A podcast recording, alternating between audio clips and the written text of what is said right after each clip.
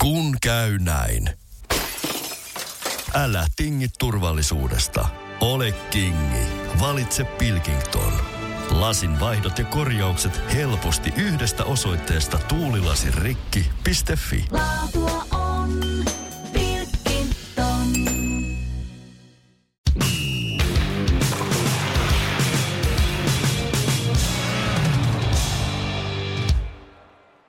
tiedätte tämän ääneen ja te tiedätte, mitä se tarkoittaa. Se tarkoittaa sporttimeistereiden uutta jaksoa ja se tarkoittaa myöskin sitä, että tällä hetkellä kolme ihmistä, jotka ovat ää, tätä podcastia tekemässä, plus yksi vieras, istuvat tässä samassa kopissa. Minä olen Julius Sornen, Teppo Laaksonen, Hei hei. sen lisäksi Lifu Leaflander, joka on meidän tämä niin sanotusti ikuinen harjoittelija, mutta silti myöskin ikuinen meisteri. Moikkuli, moikkuli.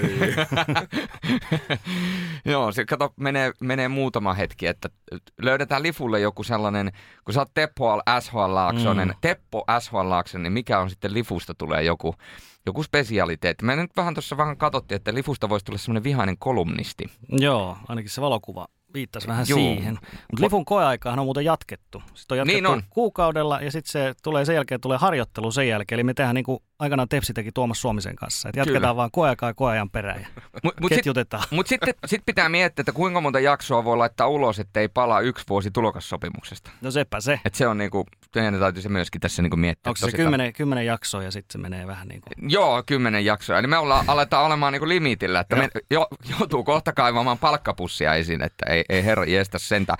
Mutta hei, me puhutaan tänään Champions Leaguesta, eli jalkapallon. Fudiksen äh, rakkalla lapsella on monta nimeä.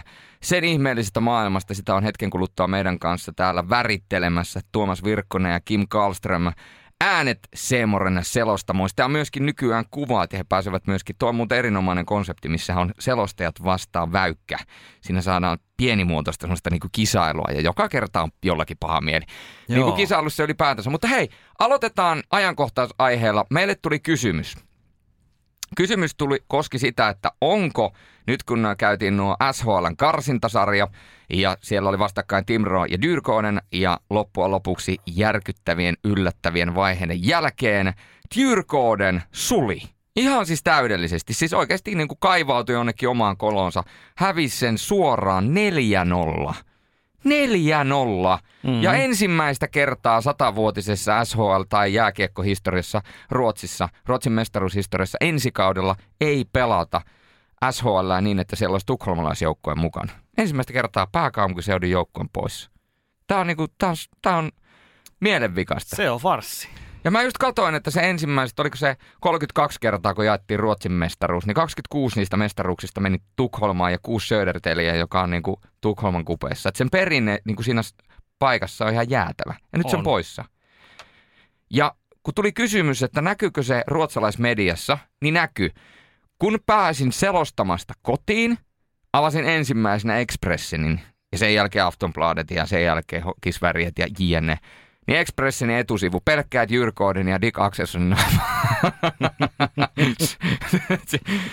Ja tota, meiltä kysyttiin myöskin Teppo, että miksi näin kävi. Mm.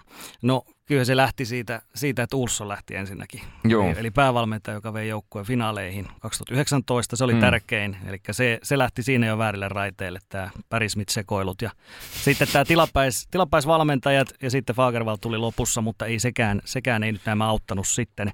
Ja joukkueen rakennus oli vaikea, hyvin, hyvin sekalaista. Välillä oli ulkomaalaisia hirveästi, osa pistettiin pihalle, sitten tuli uusi maalivahti, salake, kaikki. Siinä oli niin kuin, ihan kaikki meni pieleen. Videlin työpaikkakiusaamiset, ihan kaikki mahdolliset meni pieleen.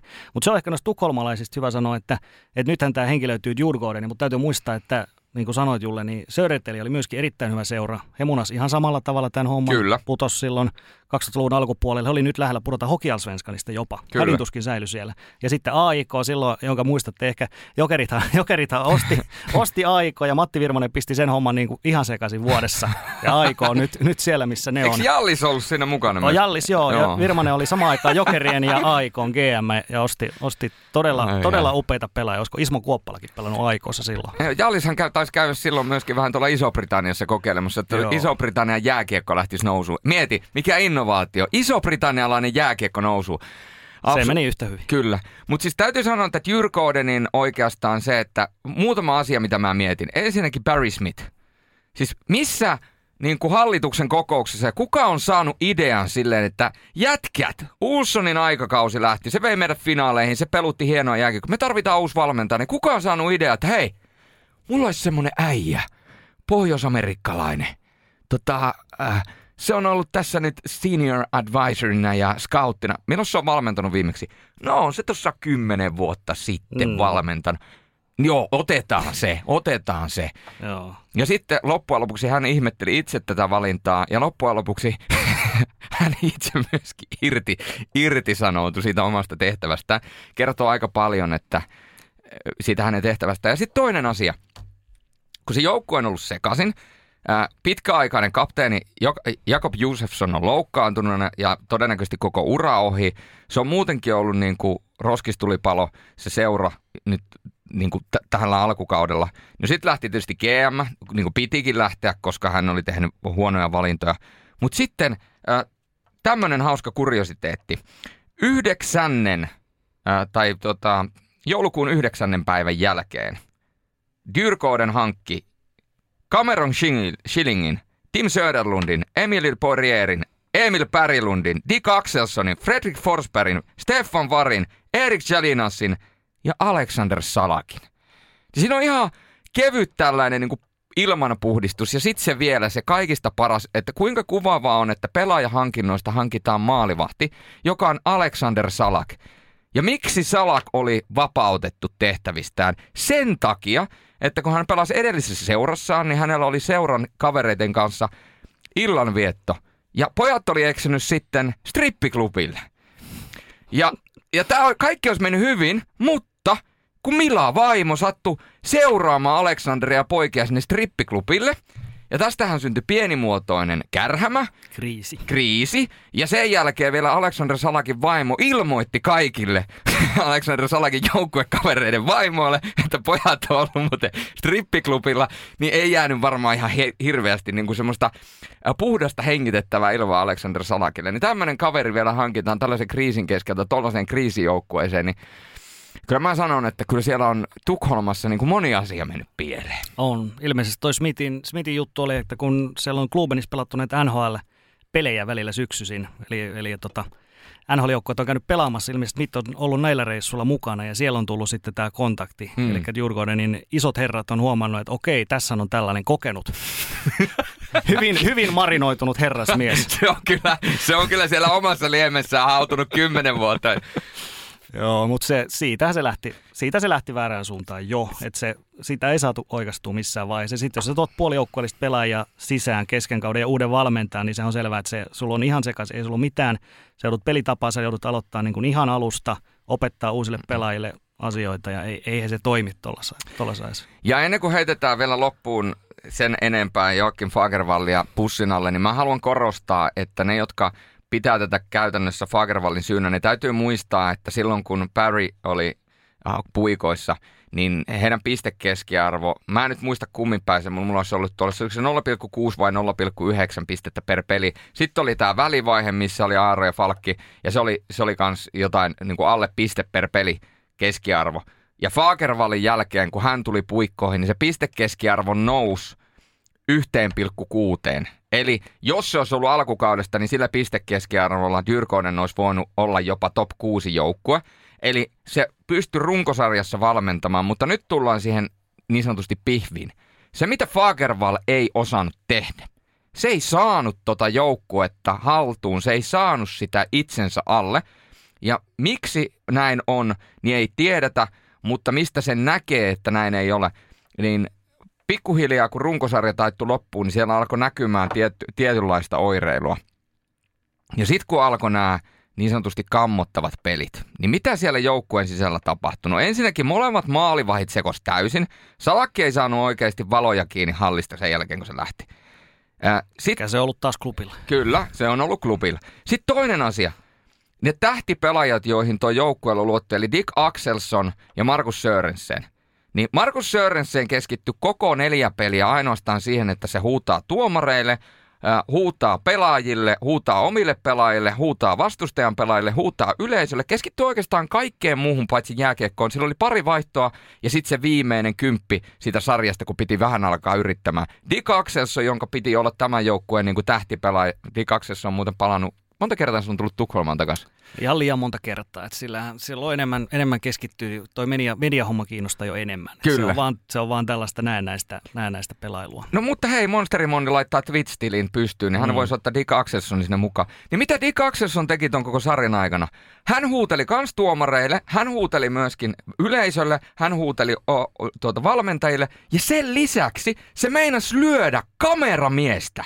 Mm. Ja sen jälkeen, kun se oli vaihtopenkillä, niin se ruiskutteli vettä katsojien päälle, ja kun kurinpitoelin otti tämän käsittelyyn, niin hänen vastauksensa oli se, että joo, se tilanne eskaloitu sen verran pahaksi, että se huutelee jouduttiin oikeastaan niin kuin turvamiesten toimesta hakemaan sitä pois. No anna sitten turvamiesten hakea se, mutta älä nyt ala ruiskuttelemaan sitä vettä sinne, niin sitten... se- Ihan pelkkää showta. Ihan sivuhuomautuksena, että Axelssonihan ei voi perustaa omaa Twitch-tiliä, koska jos se nimi on Dick, niin te tiedätte, miten sille käy. Mutta siis ainoa hyvä asia tässä on se, että Hokialsvenskarissa saadaan nyt niitä derbyjä, eli aikoja. Djurgården ja on se Södertäljekin vielä tavallaan, se on semmoinen itäkeskus siellä, siellä Tukholman lähellä, niin tota, Kyllä. siellä on sitten hyviä derbyjä. Ja sitten jos joku vielä miettii, että mihin, missä Sörensen ja Jelinasi ja muiden keskittyminen on, niin kannattaa muistaa, että heillä oli valmiit sopimukset jo Sveitsiin. Eli he tiesivät, että vaikka laiva uppoaa, niin Aivan me lähdemme lähtee kohti. Laukut lähdemme- on pakattu. Joo, Alpit odottaa ja ai ai ai, sveitsiläinen suklaa. Mutta eiköhän siinä ole tukholmalaisjoukkueen nyt upotettu tarpe- tarpeeksi syvälle, mutta toivotaan Djurgårdenille kaikkea hyvää ja, ja tuota, toivotaan myöskin Timroolle ensi kautta varten hyvää. Ja hei, olipa muuten hieno kuriositeetti. Kun toimittaja tekee hyvin työtään, niin Sanne Lindström ää, sen lähetyksen jälkimainingeissa, sen viimeisen pelin jälkimainingeissa, niin puristi Robin Hansalista ulos, että kai sä jatkat täällä. No ei, kai sä jatkat täällä. Jatkan. Onko sopimus tehty? Onko sopimus tehty? On. Kuinka pitkä? No sen saat tietää myöhemmin, mutta mutta tuota, Tim Roy, entinen kapteeni, pisti, pisti kovilla, mutta hankki skuupi. Mm, hienosti tehty. Mutta nyt hypätään jääkiekosta jalkapalloon ja hetken kuluttua päästetään ääneen Tuomas Virkkunen ja Kim Karlström. Sinne meni SHL-ränttiä. Ja Nyt sitten jatkuu toisenlainen räntti, nimittäin puhutaan UEFA Champions Leagueasta puolivälierä pareista. Niitä lähdetään seuraavaksi spekuloimaan ja Tuomas Virkkunen on saatu myöskin sinne langan päähän. Kyllä, ihana olla täällä. Ja Kimi on täällä myöskin Mahdollisimman kaukana teistä. livenä. Niin. Ja hei hei kaikille, kiva olla helvetin kaukana myös Tuomaksesta, ettei taas, niinku, taas mennä kurkkuihin kiinni kuten yleensä. On se. Rakkaus se vaan paistaa läpi. Joo, nyt voitte tulla toisinne kiinni vaan niin kuin linjoja pitkin, ei, ei fyysisesti. Joo. No mutta hei, Mutta pojat. siis kaikissa suhteissahan on se, niin kuin muun muassa minun ja Kimpempen ja kaikkien me, meidän muidenkin, niin että semmoinen tietty etäisyyshän tekee helvetin Eihän sellaiset suhteet oikeasti toimi, jos sä näet koko ajan sitä ihmistä. Me nähdään aika paljon kuitenkin tuolla Maikkarin lämpiöissä ja meillä kummallakin, niin kuin mä voin Kiminkin puolesta sanoa, niin aika lailla helposti palaa kiinni toiseen. Se on, niin kuin, se on hyvä nyt tässä kohtaa niin kuin ottaa edes pikkasen tätä etäisyyttä. Kevät on kuitenkin oikeasti pitkä. Ja syksyllä meillä vasta kupolit räjähtääkin Kiminkaan, kun tuo jalkapallokalenteri on aika tiukka. Kyllä. Se on hyvä, hyvä että ette lakase maton alle, vaan otatte kissan heti pöydälle tälleen. Niin se on, Joo, mun mielestä on hyvä mennä niin kuin suoraan siihen asiaan ja sanoa, että Kimi on ihan helvetin ärsyttävä. ja mä voin Kimin puolesta sanoa, niin kuin, että minä olen helvetin ärsyttävä. Ei siinä ole mitään ongelmaa. Ja nyt me vaan ruvetaan sitten Kimpöpen kanssa niin kuin, etsiä niin kuin, niin kuin terapeutitkin aina etsii niin kuin niitä tapoja, millä hoitaa sitä suhdetta ja päästä eteenpäin. ja mulla on kuitenkin jo nyt tässä pisteessä, että faktat on laitettu tiskiin ja nyt niitä niinku aletaan prosessoimaan. Et. Kyllä, kyllä. Joo. Mutta tämä on hienoa, koska tota, Sporttimeisterit on ollut urheilupodcasti, tämä on ollut selosteen podcasti, mutta tämä on myöskin parisuhdeterapia-podcasti, joten On, vai- onko heillä parisuhde? no, ainakin jonkinnäköinen ihmissuhde. En tiedä, onko se sitten platoninen suhde, mutta tota... No sehän on tasan minun ja Kimpempen asia, eikö näin?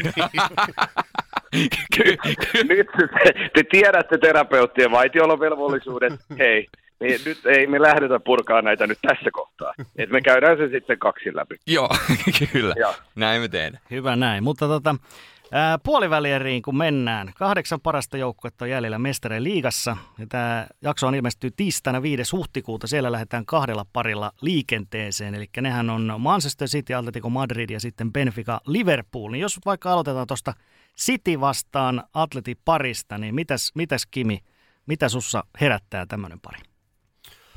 Oh, aika moniakin ajatuksia. Ennen kaikkea tässä, äh, totta kai pelaajat on aina ne tähtiä, mutta että kyllä tässä parissa niin kohtaa kaksi monsteria vastakkain, nimenomaan valmentajat. Eli Diego Simeone äh, vastaan Pep Guardiola. Ja muistetaan, mitä edellisen kerran näin kävi. Silloin Pepi oli vielä Bayernissa ja silloin Diego Simeonen Atletico pyyhkäisi Cityllä lattia, okei, kyllähän City silloin oli, eikö Bayern silloin oli vahvempi, mutta Atletico sillä omalla saplunnallaan meni, meni jatkoon. Nyt se on huomattavasti haastavampaa.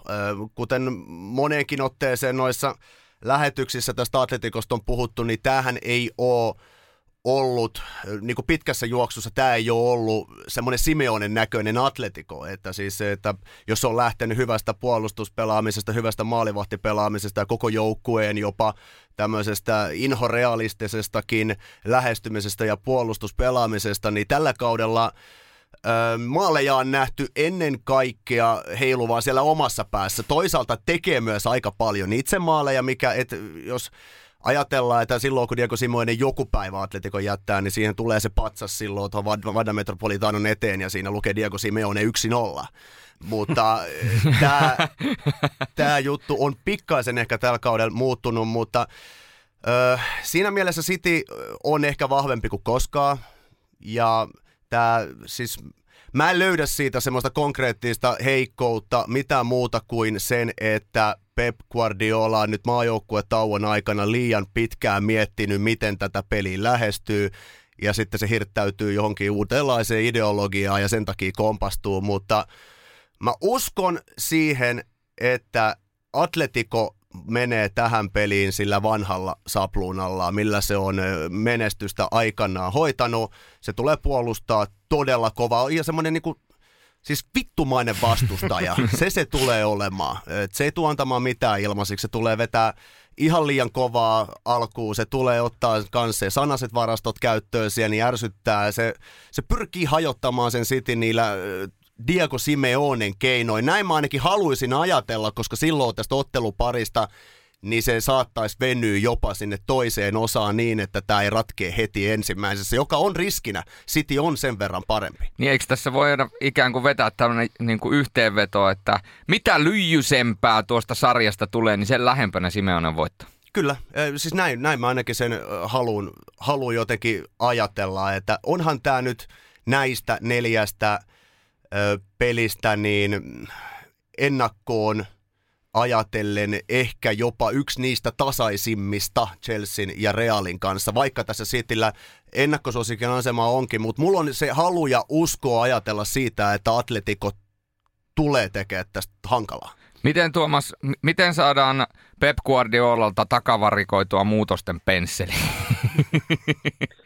No toi oli hyvä, mitä Kivi oikeastaan sanoi, toi maajoukkuetauko tähän väliin. Et kyllä me tiedetään, mitä Peppi on tässä viimeisten vuosien aikana vetänyt, ja se on hirttänyt itsensä välillä oman moottorinsa kiinni siinä, kun se lähtee hakemaan niitä nyanssien, nyanssien, nyanssien, nyansseja niistä peleistä, ja sen jälkeen se tekee jotain, mitä ei tarvitse tarvitse mm. tehdä. City on ihan järkyttävän hyvä ja hieno futisjoukkue. Ja tässä on just kaksipiippunen niin kuin lähestyminen. Tämä voi olla puolessa tunnissa ohi, ihan oikeasti. Tämä voi olla puolessa tunnissa ohi, tai sitten tästä tulee semmoinen näytelmä, mikä voidaan muistaa vielä pitkään. Just sen takia, että jos Simeone onnistuu tuossa, ja se yksi varmasti on, että sen pitää motivoida toi nippu semmoiseksi samanlaiseksi rottalaumaksi, mikä se oli niin kuin pahimpina vuosina. Sitähän ei Atletikko nyt enää ihan niin paljon ole ollut, mutta jos nyt muistetaan nopeasti lyhyellä otannalla vaikka Porto ja alkulohko vikapeli, mistä oli kairattava voitto, niin kyllä siellä Rottalauma taas palasi paikalle. Et kyllä siellä vedettiin taas sitten niin, niin, niin ihon alle joka ikisessä tilanteessa, on se sitten ajan kuluttamista tai on se pientä nipistelyä tai potkimista tai ihan mitä tahansa, että City on, City on niin upea futisjoukkue. Ja jos, mutta ne on samalla vähän semmoisia, jos te katsotte Cityn niin kuin, ö, pelaajaprofiileja ja vähän otatte sinne sitä Simeonen atletikomaista rottalaumaa, niin siinä on niin kuin semmoinen, vähän semmoinen, niin kuin mulla on fiilis, semmoinen siloposkiset, upeat, loistelijat, jalkapalloilijat. Ja jos sä vähän pääset niiden ihon alle sellaisilla keinoilla, mitä Englannissa ei ihan hirvittävästi tehdä, koska ei, kyllähän sielläkin ajoittain vähän ryö, ryöpsähtää ja lähtee käsistä, mutta se on pientä. Se on hyvin pientä siihen nähden, mitä voi lähteä niin kuin käsistä, kun puhutaan Atletikon peleistä. Et siinä on tämmöisiä NS-harmaalla linjalla menemistä ja elementtejä, mitä Simeone voi ja todennäköisesti tulee tuomaan siihen peliin, niin silloin Atletikon menestyssaumat niin kuin kasvaa. Mutta jos ne lähtee ihan, ihan vaan, no ei ne varmasti lähde sillä tyylillä, mitä nähtiin muutama kuukausi takaperin, kun Simeone yritti taas vähän enemmän peluuttaa Atleticoa. Nythän Simeone on taas palauttanut sen niille kantamille, missä Atletico on niin kuin aina parhaimmillaan ollut. Eli toi United-voittohan oli niin, kuin niin vintage Simeone mm. kuin voi ikinä vaan olla. Se oli niin, se oli niin klassikko esitys Simeonen Atletikolta, ettei mitään järkeä. Et jos, jos se tavallaan pystyy siihen samaan ja jos ne pystyy yhtä hyvällä tasolla puolustaa, niin kyllä sitten niin kuin, ä, avaimia menestykseen on, mutta sekin on vähän tuommoinen vaikea niin kuin ruveta vertaa Cityä ja Unitedia, koska me tiedetään, että City on niin, niin järjettömän paljon parempi futisjoukkue. Et Savitshan sanoi muun muassa sen matsin jälkeen, mikä Manua vastaan pelattiin, että ne tiesi tasan tarkkaan, miten Manu tulee pelaamaan. Oli helppo puolustaa. Se on aika julmaakin sanoa niin kuin tolleen, mutta niinhän se niin kuin oli. Että eihän se Rangnikin ryhmä aiheuttanut niille käytännössä niin kuin mitään oikeaa niin kuin, vaaraa ne tiesi tasan tarkkaan, miten pelata tätä vastaan, mutta kun Sitin ja Atletikon niin kuin tavallaan se pelitapa ö, palvelee todella paljon tällä hetkellä mun mielestä Cityä, koska City on varmaan laadukkain joukkue pelaa sinne selustaan, jonka jälkeen tulee näitä cutback-syöttöjä, mistä on viimeisen parin kolmen vuoden aikana tehty niin kuin tilastollisestikin eniten maaleja. Eli syöttö sinne voisi sanoa niin kuin vanhan, vanhaan tapaan niin kuin toiseen aaltoon tai sinne linjojen väliin. Ja Atletikollahan on kaikkein eniten tällä kaudella ollut vaikeuksia puolustaa niin kuin keskityksiä, on se sitten korkeita tai on se sitten niin kuin matalia, jotka tulee vähän sinne linjojen väliin. Niin siinä mielessä tavallaan ne, missä City on parhaimmillaan, missä Atletico on ollut heikoimmillaan, niin tämä ottelupari on vähän sellainen, että jos ne napsuu heti alusta asti kohdalleen, niin se voi olla oikeasti pahimmassa tapauksessa jo suhteellisen nopeasti ohi. Ja halusin lisää vielä tähän sen, että ehkä yhtä pelaajaa ei pidä nyt liikaa tässä parissa nostaa esiin, mutta Atletikon osalta niin kyllä tämä joukkue nousee tai menee jatkoon tai se kaatuu Jan Oblakin vireeseen, että jos me nähdään se Jan Oblak, joka nähtiin Manchester Unitedia vastaan, niin tällä joukkueella on mahdollisuus, mutta jos me nähdään se Jan Oblak, joka ilmestyy kauden ensimmäiselle kolmannekselle, niin tämä ottelupari voi olla ohi ekan puolen tunnin aikana, kuten tuossa Tuomas pelkäs, ja kuten Manchester City muun muassa Sportingin vastaan, se oli vartin jälkeen ohi. Sen jälkeen ne pelaili sen kaksi, kaksi ottelua. Kyllä, kyllä. Että t- t- tässä, on, tässä on siinä mielessä niin kun tietysti toivoo, ja varmasti kaikki toivoo nyt silleen, että tulisi tulis tasainen loistava ottelupari, olisi sitä äh, draamaa, mutta jos tosiaan kaikki napsuu niin kuin kohdalleen, Atletikon kannalta negatiivisesti, Sitin kannalta positiivisesti, niin tämä voi niin kuin oikeasti ihan hetkessä olla ohi. Et Atletikohan on tällä kaudella ollut hämmentävä, siis sikälikin mitä Kimikin tuossa sanoi, niin päästetyistä maaleista, jota historiallisesti jo enemmän kuin koskaan Simeonen aikakaudella Laliikassakin, jos katsotaan niin kuin kokonaiset kaudet, mitä Simeone on ollut, eikä lasketa sitä ekaa puolikasta, kun hän silloin kymmenen vuotta sitten tuli. Mutta niin jos katsotaan tilastollisesti ja dataa ja XGtä, piste odottamaa, maali odottamaa, kaikkea näitä, niin loppupeleissä, niin hämmentävää kuin se onkin, niin Atletico ei ole antanut vastustajalle yhtään sen enempää maalintekopaikkoja, kunnon maalintekopaikkoja, mitä edeltävilläkin kausilla. Päinvastoin se keikkuu jopa niin kuin muutamien kausien vertailta essa niin kuin paremmalla, eli ei niin paljon tontteja. Mutta mikä tekee hämmentävän tästä kaudesta on se, että niin kuin melkein, melkein joka ikisessä pelissä, jos vastustaja on saanut niin kuin pienenkin paikan, niin se on maali.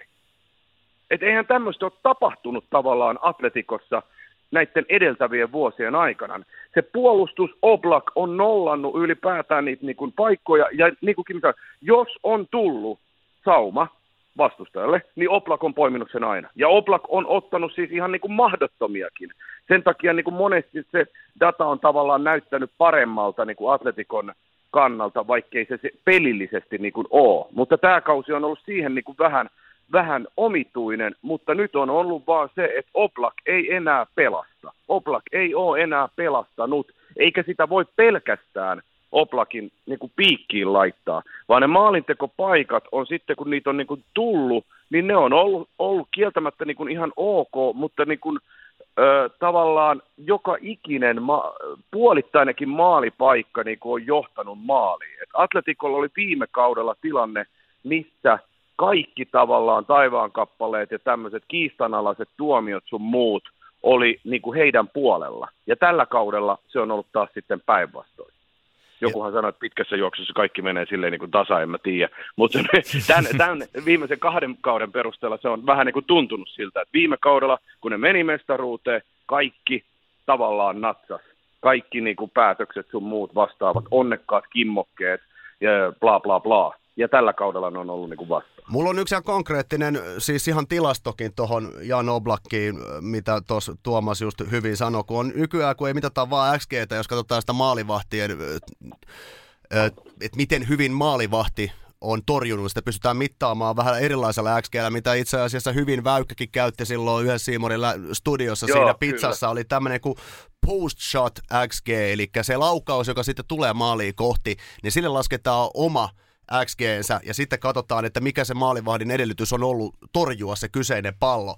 Niin jos katsotaan esimerkiksi eh, Thibaut Courtoisata, niin se on pelastanut ö, yli neljä maalia enemmän kuin sen olisi pitänyt. Mutta Jan Oblak on miinus yhdeksän pakkasella tässä. Mm. Tämä on konkreettinen ja tämä on siis aivan niin kuin reilusti heikoin kaikista maalivahdeista top 5 sarjoissa. Todella tylytilasta.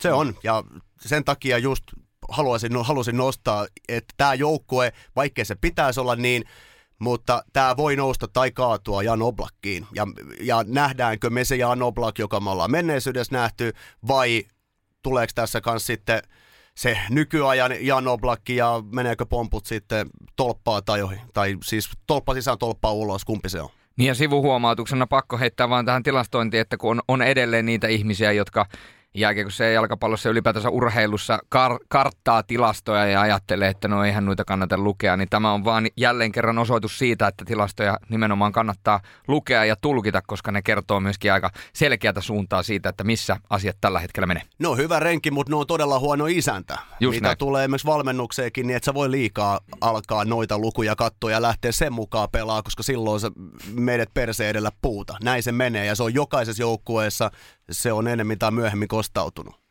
Hienosti kiteytetty. Mm. Kimi sanoi, että aika kovaakin voi olla, että sarjassa pelataan, niin katso vaan erotuomarit ja sekassa matsissa. Sehän on äh, Romanian Istvan Kovaks 12 mestariliigan ottelua, niin nämä on tietysti kuuluisia nämä romanialaiset erotuomarit, että toivotaan, että kaverilla pysyy, pysyy ihan homma hanskassa siellä kuitenkin. Ja myöskin, myöskin ei, ei lähde huutelemaan sinne sivurajalle mitään, niin se on tietysti tärkeintä. Mutta tota, ää, oliko, oliko pojat jotain vielä, vielä tästä otteluparista? No ehkä se veikkaus, että kumpi, kumpi osapuoli menee, menee teidän mielestä jatkoon. Öö, joo, mä veikkaan City. Kyllä mä luulen, että se kuitenkin kaikki riittää sitten lopulta siihen ja ei Atletico vaan pysy tuossa kyydissä mukaan. Ihan sama, sama juttu on City tässä sen verran kova ennakkosuosikki ja yksi suurimpi suosikki voittaa koko, koko paskan, niin kyllä tästä City menee. Hyvä. Herrat ovat samaa mieltä. Jostakin. Kerrankin. On todella outoa. Todella outoa. Etäisyys tekee.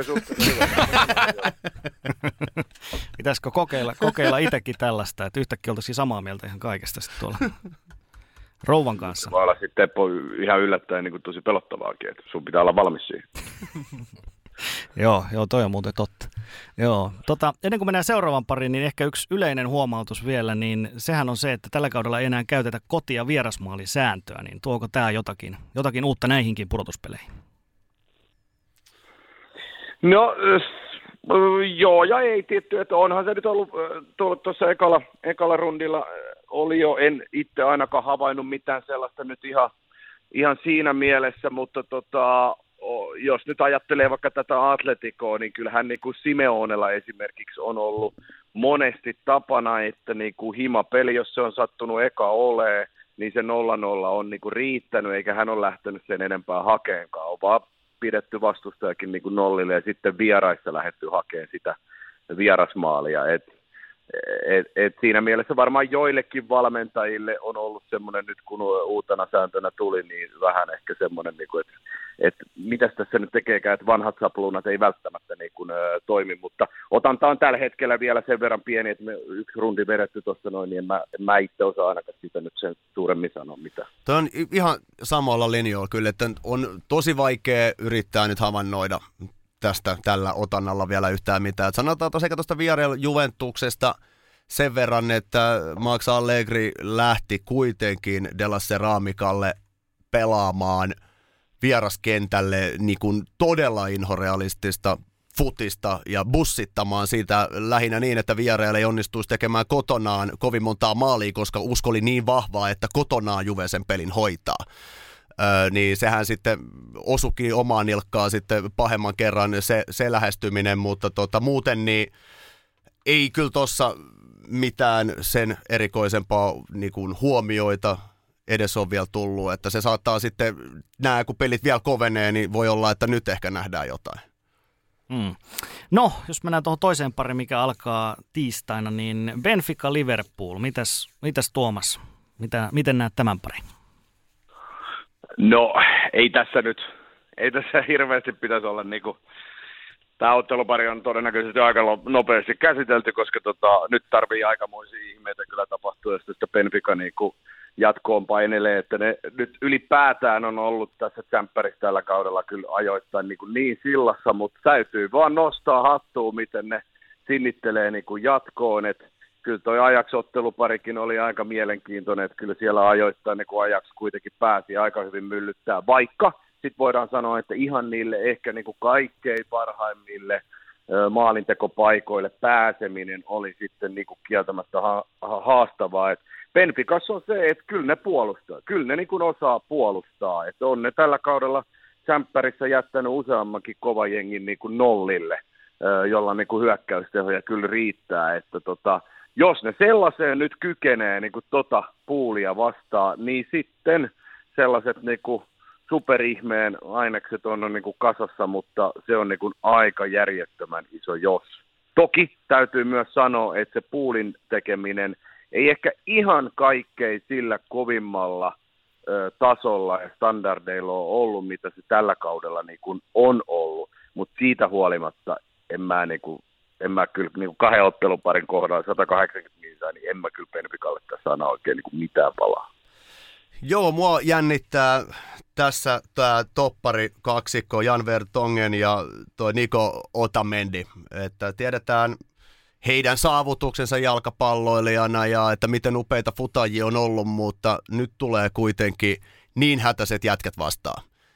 Miten ne, kyllä ne fyysisesti pystyy jo kaksinkamppailuissa varsinkin ilmaspärjää, mutta että tuskin Liverpool lähtee nyt ihan hirveästi heittämään korkeat palloa näitä vastaan. Pel- Ja jos ne lähtee juoksukilpaa, niin nämä hävii aina.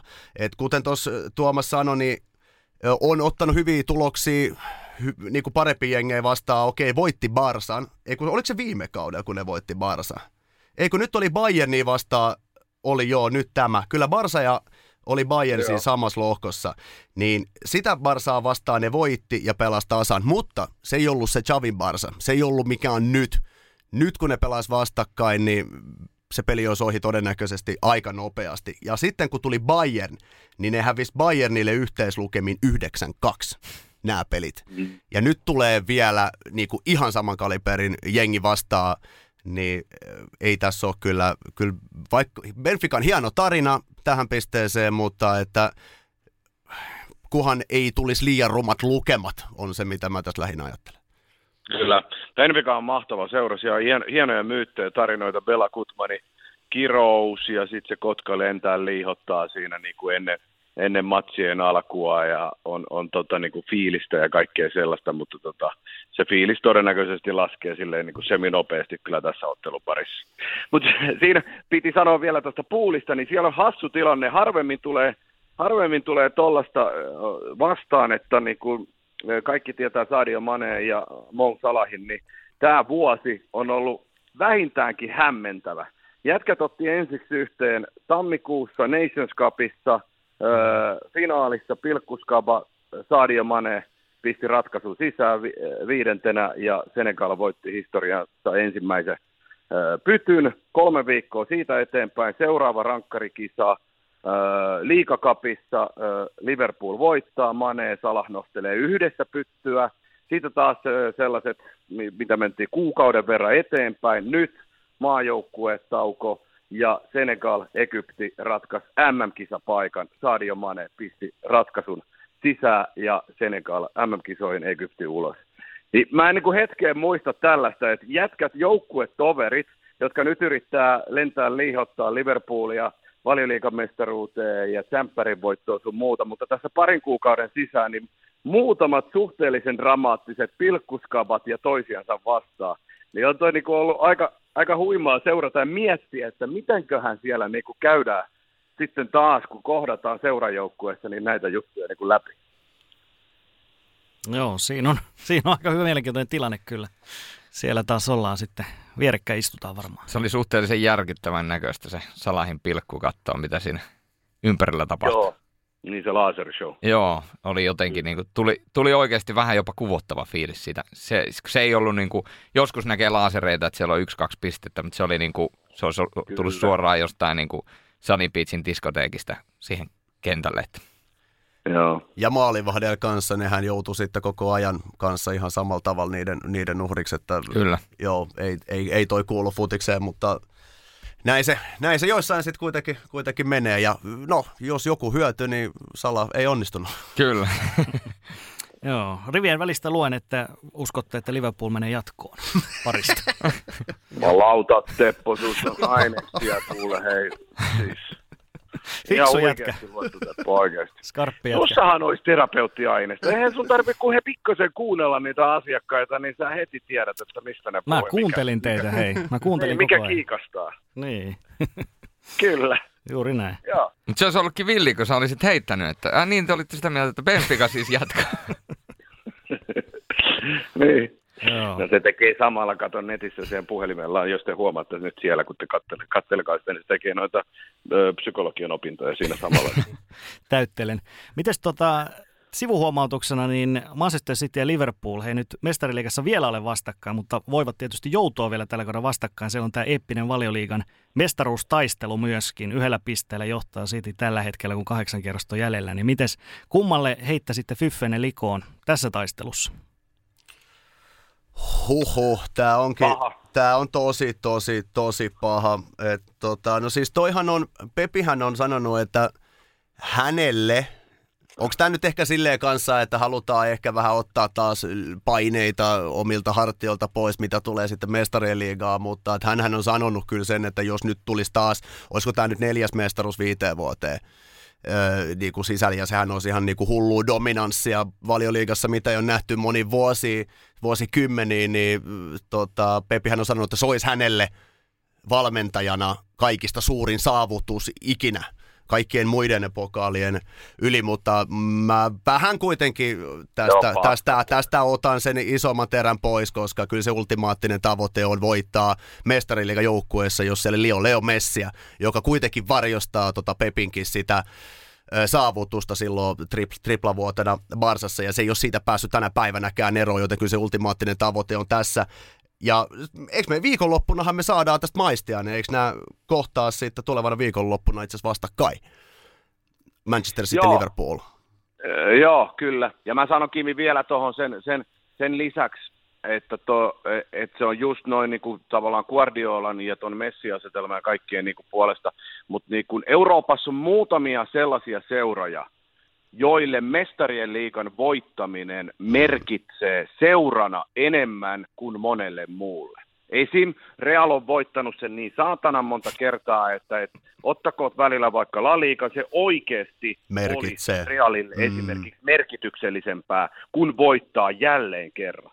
Mutta sitten on PSG ja sitten on Manchester City, joidenka pitää voittaa mestarien liiga noustakseen sille seuraavalle tasolle, jotta niistä voidaan seuroina puhua samassa yhteydessä kuin Barcelonista ja Realeista ja sun muista. Niiden pitää ottaa se steppi. Ja kun Guardiola nyt ties ko- monettako vuotta jauhaa tota samaa paskaa valioliikan voittamisesta, se on ihan saipaa, kun seura pitää voittaa noustakseen sille tietylle tasolle. Ja senhän on Manchester Citynkin johto myöntänyt kaikkien niin kuin taloudellisten intressien eli rahansaannin suhteen.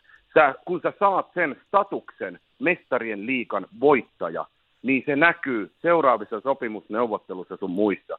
Ei se raha kaikkea tietenkään niin kuin merkkaa, mutta ihan vaan statuksenkin puolesta niissäkin neuvotteluissa saati sitten niin kuin ihmisten ajatuksissa, mielissä, että sä oot mestarien liikan voittaja. Niin kyllä se nyt antaa niin kuin johonkin Manchester, Manchester Cityinkin aika pirun paljon enemmän syvyyttä kuin se, että no ei, mutta kun me voitettiin neljä kertaa viimeisen viiden vuoden mm. aikana. Ja pari Ihan FA oikein. Cupia, jota Karabaa Cupia ja kaikki näitä Niin. muuta. Siis ne ei oikeasti, ne ei kiinnosta ketään. Ne ei kiinnosta Ei faneja, ne ei kiinnosta Ja- sitä joukkuetta, ei pelaajia. Se on se ainoa, mitä ne haluaa, on tää. Kyllä. Liverpoolille sitten taas se valioliiga niin olisi aika me- merkityksellinen ja itse asiassa näin. liiga niin kuin samalla, samalla tavalla. Aivan eri juttu, kun Puuli voitti sen. Vaikka siinä oli tullut ne muutamat tsemppärivoitot 0519 sun muuta, mutta Puulille valioliiga merkitsi niin paljon enemmän. Niin tässä on just ne asetelmat, joillekin seuroille Euroopassa vaan joku juttu, joku pytty, joku asia merkitsee enemmän kuin, niin kuin toisille. Johtuen siitä historiasta, perinteistä, mistä ikinä, mutta niin kuin, to, tohon mä en ole lähtenyt vuosiin, mitä toi Peppi jauhaa, että se, se nyt on ihan, ihan höpö höpö. Pitää muuten lisätä vielä, Manchester Cityn kausi voi kulminoitua oikeastaan seuraavaan jopa, sanotaanko, neljään otteluun jollain tasolla. Nyt tulee Atletico, sitten tulee viikonloppuna Liverpool, sitten tulee taas Atletico ja sitten tulee taas Liverpool puolesta FA Cupissa. Tämän jälkeen, kun nämä neljä matsia on pelattu, niin ollaan aika hemmetin paljon viisaampia siitä, että missä City makaa, mistä se pelaa ja millä tavoin. Että, Kyllä.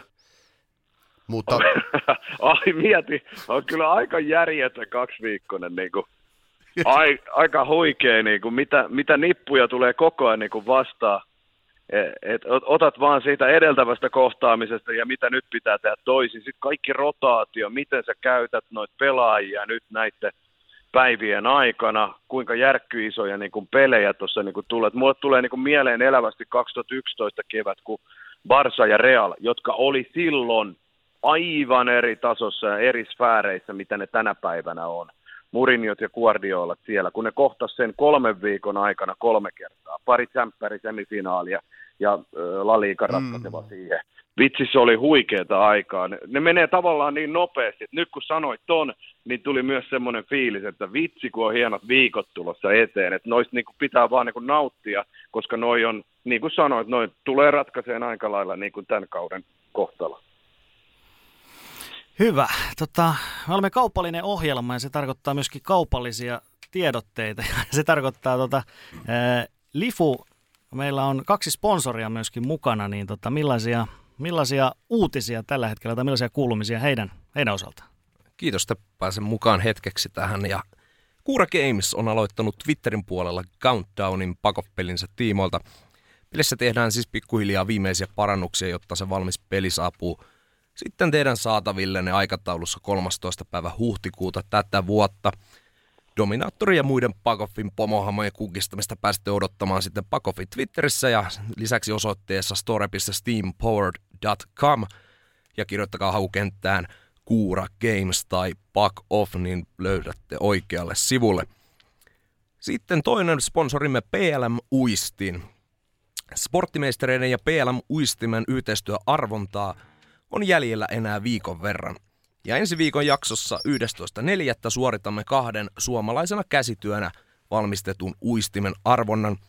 Ja tässä kohtaa ennen kuin jatketaan UCL, niin heittäisin pallon meidän vieraillemme Kimille ja Tuomakselle.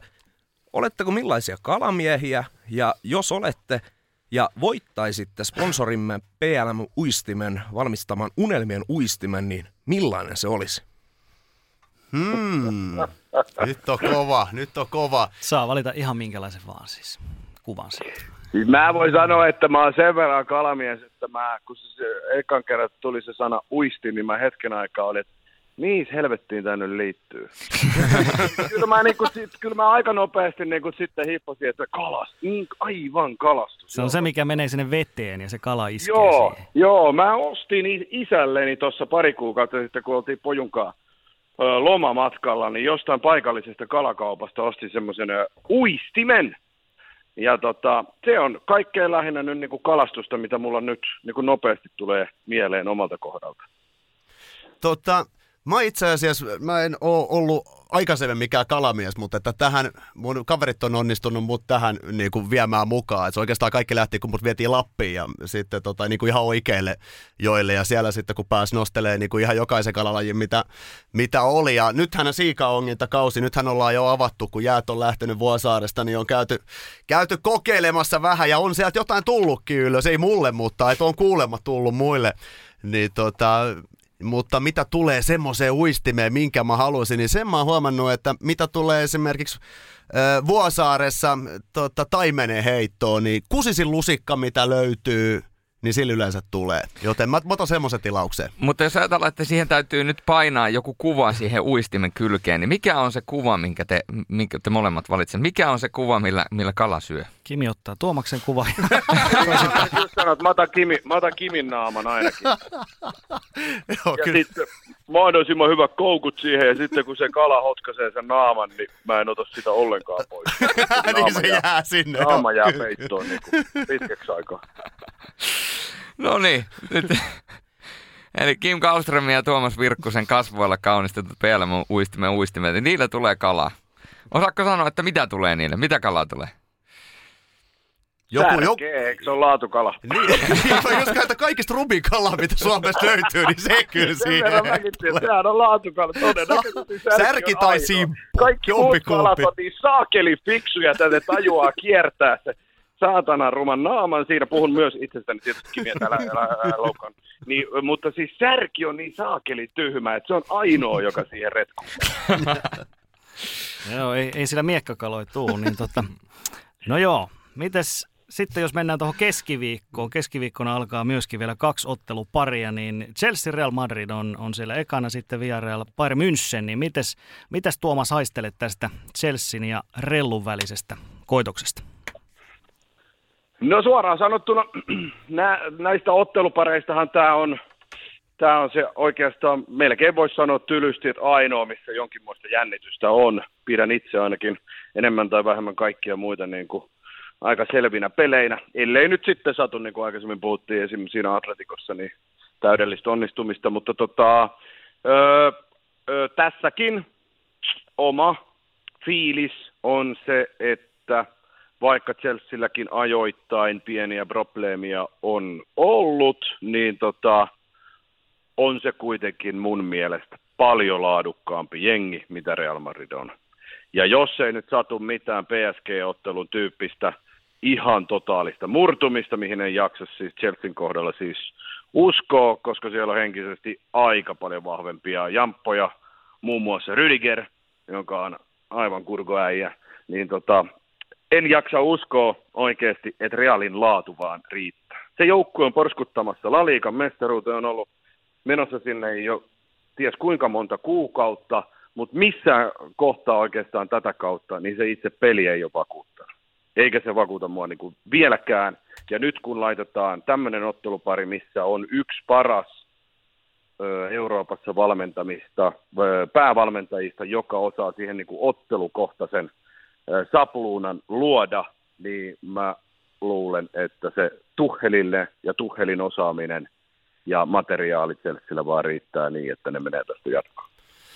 Niin tässä on vähän vastakkain, mm, mitä mä sen laittaisin, mitä tulee esimerkiksi Chelsea, niin onhan se nyt joukkue täynnä tähtiä, mutta ei heillä ole yhtään sellaista yksittäistä pelaajaa kuin esimerkiksi Karim Benzema ö, on Real Madridilla, että siellä ehkä ne pelaajat ei ole itsessään niin suuria tähtiä, vaan se itse systeemi on se tähti.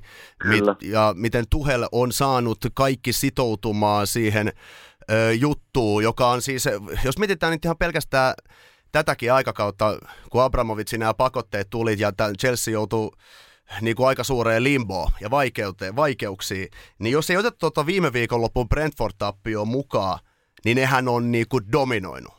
Siis vaikka ne niin kuin, hommat on mennyt niin, kuin niin pieleen ulkopuolella kuin olla ja saattaa, niin Tuhe on päävalmentaja onnistunut sen saamaan vielä yhtenäisemmäksi sen ryhmän. Ja mm. tämä on todella iso ase heillä, koska sitten taas mitä tulee tähän Real Madridiin, niin se ei ole vakuuttanut pitkässä juoksussa, se ei ole vakuuttanut tämän kauden aikana. Se on nojaa aivan liikaan muutamaan huippuyksilöön. Karin Benzema, Vinicius, kun hän on sillä pelipäällä – Ja Kurtua. ja Tibot Courtois. Ja mä nostaisin ehkä tähän vieläkin Luka Modricin, joka oli aika suuressa osassa PSG-kaadossa, kuitenkin edelleen siihen niinku juttuun mukaan, koska Casemiro ja Kroos ei ole ollut niiden omalla huipputasolla koko kauden aikana tasaisesti. Mutta miten sitten taas tulee tähän Real Madridiin, niin kun se, että heille ei ollut enää pelattavaa pitkää aikaa. La Ligassa menee, laskettelee ehkä kaikkien aikojen helpoimpaa mestaruuteen, kun Atletico on kam, niin kuin, kampannut itseään koko ajan matkan aikana. Tiedetään, miten Barcelonalla homma meni niin pieleen alkukaudesta ja saumat meni siihen. Ja sitten taas Sevilla ei ole riittävän tasainen kuitenkaan voittamaan tota noin, niin kyllä nämä panokset on tässä ö, tällä kaudella Real Madridilla, vaikka siis se La Liga, kuten todettu, niin se merkitsee heille ihan kaikkea, kyllä. Mutta tota, samalla niin ne on kyllä tähän, tähän on mennyt katseet jo pidemmän aikaa tähän Chelsea-pariin. Ja muistetaan viime vuonna tasoero oli aika selkeä. Chelsea, Chelsea vei tässä vaiheessa. Oliko se tässä vaiheessa vai oliko se välierävaiheessa silloin?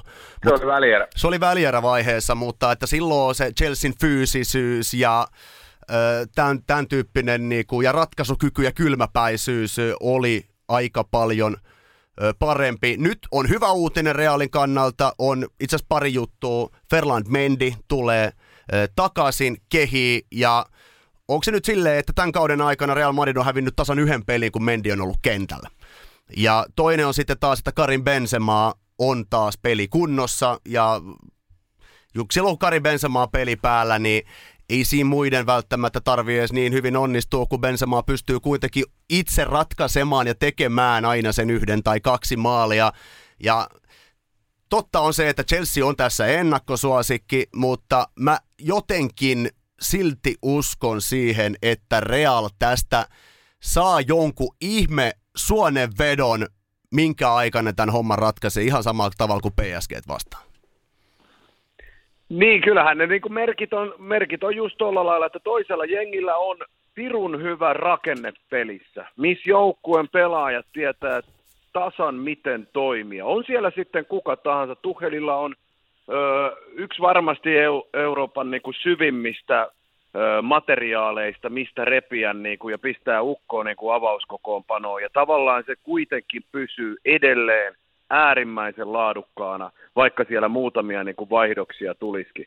Ja sitten on joukkue, jolla ei oikein edelleenkään mitään sellaista suurempaa ideaa, rakennetta siinä ole, ja hyökkäyspeli lepää Viniciuksen ja Bensemaan aivoitusten ja tällaisten niin kuin ihan henkilökohtaisen taidon kombinaatioiden niin kuin varassa. Ja siihen se, että Kurttua tekee 3-4 maagista seiviä per ottelu, niin siinä on avaimet niin kuin voittoon. Et mahdollistahan se on. Tämän kauden Real on taas näyttänyt sen, että mahdollistahan se on. Mutta en mä itse vaan jaksa niin kuin uskoa, että kun on noin hyvä joukkue versus niin tuommoiset yksilölauma, niin että se niin kuin riittäisi. Ja yksi, mikä oli viime kaudella silmiinpistävää niissä semeissä, oli, oli se juoksuvoima, kun futis on niin paljon sitä, että et, et mitä juoksuvoimaisempi oot, niin sen paremmat edellytykset sulla niin kuin on pärjätä. Ja sitten kun laitettiin keskikentät vastakkain viime kaudella, nyt vielä enemmän, koska tällä ikuisella kolmikolla Kroos, Casemiro, Modric on jälleen yksi vuosi lisää, niin sä pistät siihen kanteet ja kumppanit juokseen niitä vastaan niin kuin siinä keskikentällä. Tai sitten vähän alempana pulisikit, mountit, ketä ikinä. Niin se, se ei vaan niin kuin, se on maaginen ja se tulee aina olemaan reaalihistoriassa niin kuin korkealla toi kolmikko, joka on pelannut yli tuhat ottelua niin kuin yhteensä Realin paidassa. Mut, ja vaikka Modric on ulkosyrjineen yksi ihanimmista erottisimmista koskaan, niin, niin se, se jalka ei vaan semmoisia nippuja vastaan, kun aletaan niin kuin vetää oikein kunnolla tempolla ja intensiteetillä, niin se ei vaan niin kuin riitä. Mutta sitten taas samaan aikaan pitää sanoa, että Chelsea ei ole yhtään semmoista pelaajaa keskikentällä, joka pystyisi löytämään semmoisen syötön, mitä Luka Modis tänä päivänäkin pystyy, joka sitten taas pystyy tämän parin ratkaisemaan.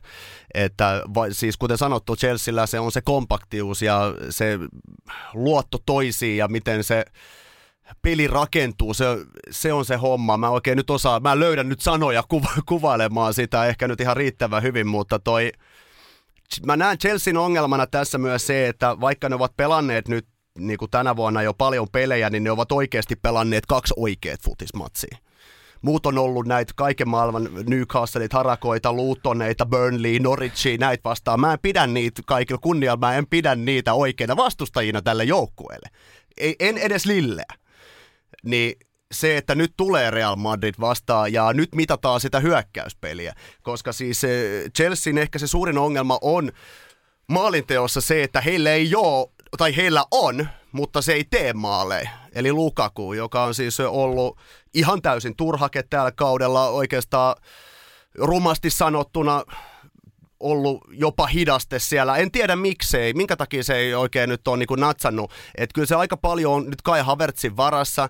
Ja jos Kai Havertz on samassa vireessä, mitä maalintekoa tulee, kuin mitä hän esimerkiksi oli tuossa Brentfordiin vastaan, ja niin pystyykö ne murtautumaan sen keskialueen läpi, ne kyllä pääsee kuten Tuomaskin tuossa sanoi, mutta että miten ne, miten ne sitten pääsee sen Real Madridin keskuspuolustuksen läpi, jos Casemiro, oletetaan, että Casemiro on niin kuin omalla tasollaan siinä tukemassa, niin pystyykö ne murtautumaan semmoisiin maalipaikkoihin, ja pystyykö ne sitten maalaamaan. Se mä koen sen, että se on ehkä semmoinen pieni riski juttu, mitä Chelsea tulee, että mm, niillä ei, niillä on helvetin paljon todella hyviä pelaajia, mutta että ei semmoista ihan absoluuttista huipputähteä, joka ratkaisee yksin, saattaa ratkaista nämä pelin.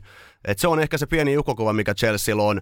Kyllä Chelsea on ennakkosuosikki. Mä jotenkin silti uskon, että Real venyy vielä kerran ja menee tästä näin siitä huolimatta. Just tällä yksittäisellä yksilösuorituksella. Niin, siinä on, siinä on just, oikeastaan mä näen itse sen sillä lailla, että mä pystyn niin kuin helposti sieluni silmin näkeen, miten ne kyllä niin kuin, ö, murtautuu.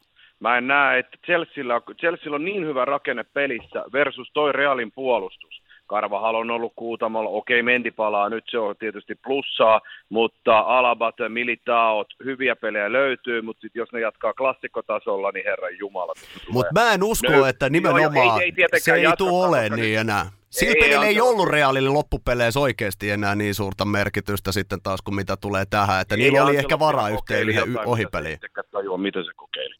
Niin, mutta siis, että toinen. murtautumisvaihe, kyllä mä uskon, että siihen Chelsea pystyy, mutta sitten on se, että Kurttua pitää taas pystyssä ja se viimeistely. Eihän Chelsea tosiaan, niin kun, ei se ole ajoittain ollut tällä kaudella niin kun viimeistelyssään. Niin kun, että kyllä ne pystyy paikoille mun mielestä pääsee, mutta sitten, että pystyykö ne tekemään. Että jos tulee epäonnistumisia, epäonnistumisia niissä ja Kurttua pitää niin kuin pystyssä, niin kyllähän totta kai Realin niin kuin saumat kasvaa. Se on ihan totta, että sen tason äijiä, mitä niin kuin Benzema on, niin ei ole. Mutta sitten se veto, tai sitten se on sen yksilövetosuuden varassa, että kumpi siinä sitten niin kuin riittää pitemmälle. Kyllä, ja mutta siis otetaan, otan ihan esimerkkinä, että esimerkiksi Georgin, jolla on kuusi kertaa enemmän maaleja kuin Timo Wernerillä. Georgin, jolla on yhtä paljon maaleja kuin Kai Havertzil. Georgin, jolla on enemmän maaleja kuin Lukakulla. Georgin, jolla on enemmän maaleja kuin äh, Pulisikilla. Ainoastaan Mason Mountilla on enemmän maaleja kuin Georginiolla tuossa joukkueessa. Et tähän niinku, Joo. et, et se, et, joo, et se viimeistely, se vaan, okei, okay, Brentfordin peli, mä sanoisin e- eka, että sitä ei pidä liikaa tuijottaa, mutta jos, jos, se, jos se on sitä tasoa, niin Realilla on sauma.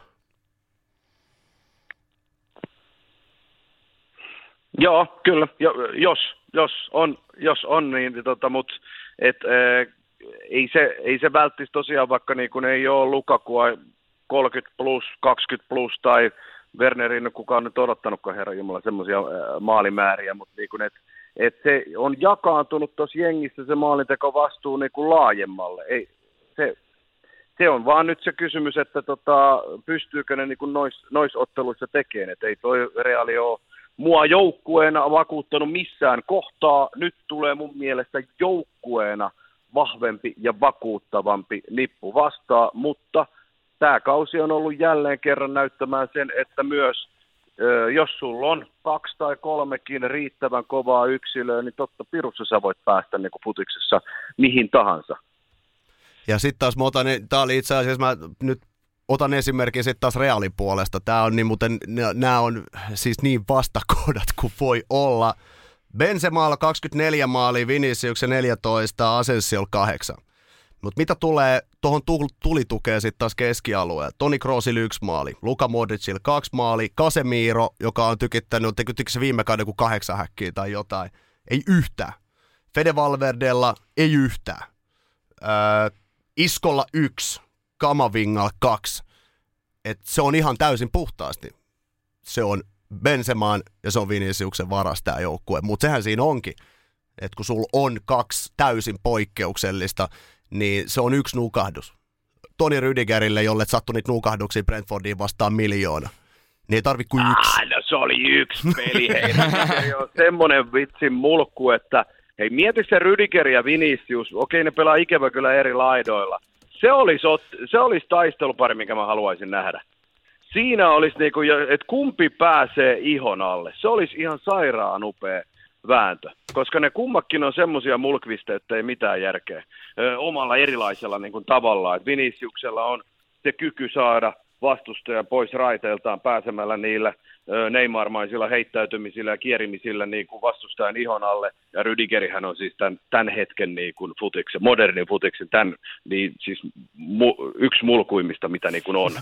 Et, et, et, niin kuin siinä olisi niin kuin ihan sairaan hieno matchappi, mutta harmi kyllä ne vetää siellä eri, eri laidoilla. Mutta ainakin osittain saadaan tämmöinen matchappi, mulkku vastaan tähdet. Joo. Joo, mutta että siis kyllä tässä, kyllä tässä nämä kaikki puolivälierät, mitä nyt tuli, niin tässä nyt kävi vähän semmoinen arpa, että tässä on niinku kaikissa yksi aivan selkeä suosikki. Että mitä, mitä tuli. Mä olisin ehkä jopa toivonut, että esimerkiksi Villarreal ja Benfica olisi kohdannut tässä vaiheessa keskenään, niin oltaisiin saatu yksi semmoinen, missä niinku ihan oikeasti se voi olla ihan kumpi vaan, ja että neljä joukkoa menisi joku tämmöinen yllätysjoukkue. Että kyllä tässä, kun näitä katsoo näitä kaikkia pareja, mitä tuli, niin kyllä tässä niinku, jos jär, järjel niinku alkaa miettiä, niin kyllä Chelsea tästä menee. Jos järjel miettii, niin City menee, Liverpool menee ja Bayern menee. Totta kai mm. nämä pelit pitää pelata ensin ja yllätyksiä on nähty mestariliiga jo, joka ikinen vuosi niitä yllätyksiä on. Ja mä haluan uskoa, että niitä tulee edelleenkin, mutta että ei ole kyllä pitkää aikaa ollut niin kuin ennakkoa ajatellen näin selkeät suosikit. Ei. Siis, tää, siis suoraan sanottuna nämä arvonnat, niin kuin en tiedä kuinka kuumat pallot ja hikiset ja mitä taas oli ja kuinka, kuinka arvottiin, mutta tota, enkä lähde salaliittoihin ja yhtään sen enempää, mitä tästä voi jo Teppo rivien välistä niin lukea. Mutta niin kuin, siis onhan tämä puolivälierävaihe on Tsemppärissä kautta vuosien ollut melkein se odotetui. Si- si- siellä on niin paljon klassikkopelejä, niin paljon upeita futisotteluita, mitkä on ikuisesti jäänyt niin kuin mieleen. Sitten on semifinaalivaihe, mitkä monesti on ollut vähän niin kuin draaman kaareltaan niin kuin alempana. Pois lukien tietysti joku 19 kevät, kun oli Ajaksin ja toi, toi öö, pu- niin, niin, pe, pe, niin, perän jälkeen ja sitten toi Barsa, Barsa Liverpool. Mm, kyllä. niinku, Mutta yleensä se puolivälierävaihe on ollut se. Ja nyt tuli tämmöiset arvat, niin suoraan sanottuna, just näin niin kuin Kimi sanoi, eihän tässä puolivälierävaiheessa ole mitään muuta kuin se meidän odottelua oikeasti. Mutta sitten samalla semifinaaleissahan tulee todennäköisesti, todennäköisesti, jos nämä menee mitä järjelle ajatellaan jatkoa, tulee kautta aikain kovimmat. Ainakin jo ihan pelkästään senkin perusteella, että jos katsotte UEFA-rankingia, seura, seura, seurat, ketä siellä on rankattu tällä hetkellä, koskaan aikaisemmin mestariliikan historiassa ei ole ollut neljän parhaan joukossa neljää ensimmäistä UEFA-rankingista. Et jos nyt ajatellaan niiden menevän jatkoon, keitä ajatellaan, mitä Kimi sanoi, niin sitten siellä on semeissä ne neljä parasta, ja niin ei ollut koskaan aikaisemmin. Niin semifinaaleista tulee silloin NS laadukkaimmat evät. Mm. Mites toi viimeinen Villarreal Bayern München, mitä säkin sanot? Se oli aika, suru... Mitä? se oli aika surullisen näköistä tuo Villarrealin viimeisten viikkojen toiminta, varsinkin se vieraspeli Kaditsia vastaan. Niin tota, sitten kun miettii, että siellä on vastassa Bundesliga kone, joka on tehnyt eniten ja päästänyt vähiten maaleja, ja kun miettii Bayern Münchenin koko kautta, niin eihän Villarrealin pitäisi edes päästä samaan areenaan noiden kanssa. Niin. Tai tama, samalle stadionille. Ja sitten tuli vielä Levantteen vastaan viime viikon Niin, loppuna, kyllä. niin kuin siihen, tota, eli kahdelta ihan niin kuin muta, mutajengiltä nyt turpaa, jotka niin kuin putoamassa La Kyllä. Ligasta pois. Öö, joo, mutta siis nyt kyllähän tässä nyt on selkeä, että Bayern, Bayern tota, on siis niin kuin aivan valtava ennakkosuosikki, mitä tähän tulee. Mä jotenkin haluan uskoa siihen, Mä haluan ajatella, että tästä tulee niin kuin kuitenkin tasainen ja että Villarreal pystyy pyristelemään, että tämä ei ole ohi, kuten esimerkiksi toinen osa sitten oli Salzburgin vastaan. Se oli, pitäisi päästä se 7-1 vai mitä se olikaan. Se oli murhaa. Mutta Villarrealilla on se, että se kyllä oikeasti osaa puolustaa aika hyvin halutessaan. Niillä on topparipari on aivan mielettömän kova Raul Albiol ö, sekä Pau Torres ja Dusan Vlahovic muun muassa, niin no, se, sen hetki oli se 30 sekuntia pelin alusta, sen jälkeen niin ne Raul Albiol edelleenkin kokeneen jantterina sai sen niin kuin ihan täysin pelattua pois. Ja hän on kuitenkin absoluuttinen huipputähti tota, hyökkääjänä. Öm, niin, ja Villarrealin tämä Unai Emery, ne, mä uskon, että se tulee olemaan aika hidasta, miten ne haluaa tulee pelaamaan. Ne pitää palloa, ne pitää palloa ihan liikaa, ne ei lähde prässäämään, jos ei ole ihan pakko. Ne tulee, ne tulee yrittää tylsyttää Bayernin mahdollisimman pitkään. Ne yrittää pitää sen nollassa nollassa mahdollisimman pitkään ja sitten ne pyrkii ratkaisemaan sen todennäköisesti sitten siinä toisessa osassa. Ja koska maalintekokilpailuun ei voi lähteä, ne ei voi voittaa maalintekokilpailua, koska silloin kun Bayern haluaa, niin ne iskee sen kuusi maalia. Ja tämä on nimenomaan kysymys siitä, milloin ne haluaa. Että on, on tämmöisiä bohumeja ja mitä on ottanut ihan käsittämättömiä pelejä turpaa tällä kauden Bundesliigassa. Niissä peleissä, missä ei ole mitään väliä. Mutta sitten kun oli Bayer Leverkusen öö, tuossa taanoin, kun Leverkusen oli vielä näennäisesti siinä mestaruustaistelussa jollain tavalla mukana, niin oli yksi tappio alla. Niin nehän, se oli ihan murhaa. Nyt se viimeis oli yksi yksi, mutta se aikaisempi kohtaaminen, niin sekin, ne vaan niinku otti ihan täysin luulot pois, että älkää edes kuvitelko, että te olette meitä parempi. Ja ihan saman Salzburg, ne antoi sen pienen toivon niille, kunnes ne otti sen kymmenes minuutissa ihan täysin pois, että, että niin te olette edelleenkin näin pieniä verrattuna meihin. Ja tässä on se Villarrealin se sauma myös, että ne saisi siihen toiseen osaan ja pystyisi jollain tavalla... Mä uskon, että tästä voi tulla ihan oikeasti, jos Emerin systeemi toimii, niin tästä voi tulla todella tylsää katsottavaa, mutta se voi johtaa siihen, että Viarelille ehkä edes semmoinen snadi mahdollisuus on nopeeseen vastaiskuun sinne selustaa, ja sinne lähtee joko Gerard Moreno, sinne lähtee sitten Dan Juma, Jeremy Pino, joku tämän tyyppinen pelaaja, joka kerran pääsee karkuun, iskee pallon maaliin ja sitten katsotaan tilanne uudelleen.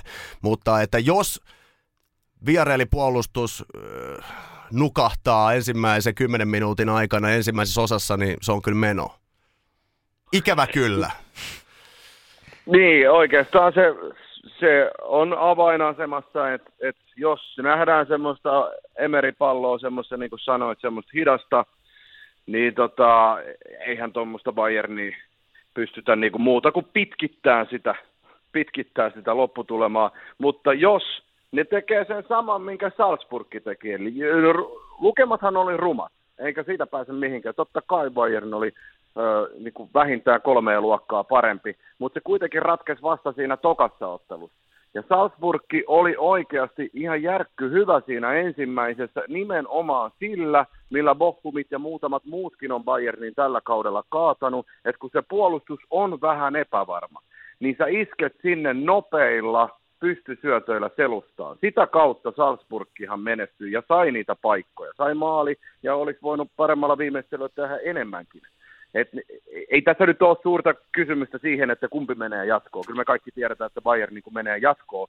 Mutta ehkä mä enemmän itse tällä hetkellä ja tänä keväänä kiinnitän huomiota tässä Bayernissakin siihen, että mitä siellä niin kuin taustalla tapahtuu. Et tämän otteluparin lisäksi, noita juttuja, mitä Kimikin sanoi, Bochumit sun muut vastaavat, niin että Nagelsmann luo tällä hetkellä ö, jotain uutta, ja se on saanut paljon Saksassa – parranpärinää ja kritiikkiä ja, ja, ja toki sitten myös, öö, ei nyt ehkä ylistystä, mutta että myöskin positiivisuutta. Ja Nagelsmannin tavoite tällä hetkellä, mitä selvemmin alkaa näyttää siltä, että hän luo Bayernista jo ensi kautta silmällä pitäen joukkue, joka pelaa 3-5-2. Bayernihan on kautta historian pelannut neljällä linjalla, nämä suuret pytyt, sämppärit ja sun muuta on tullut neljän puolustuslinjalla.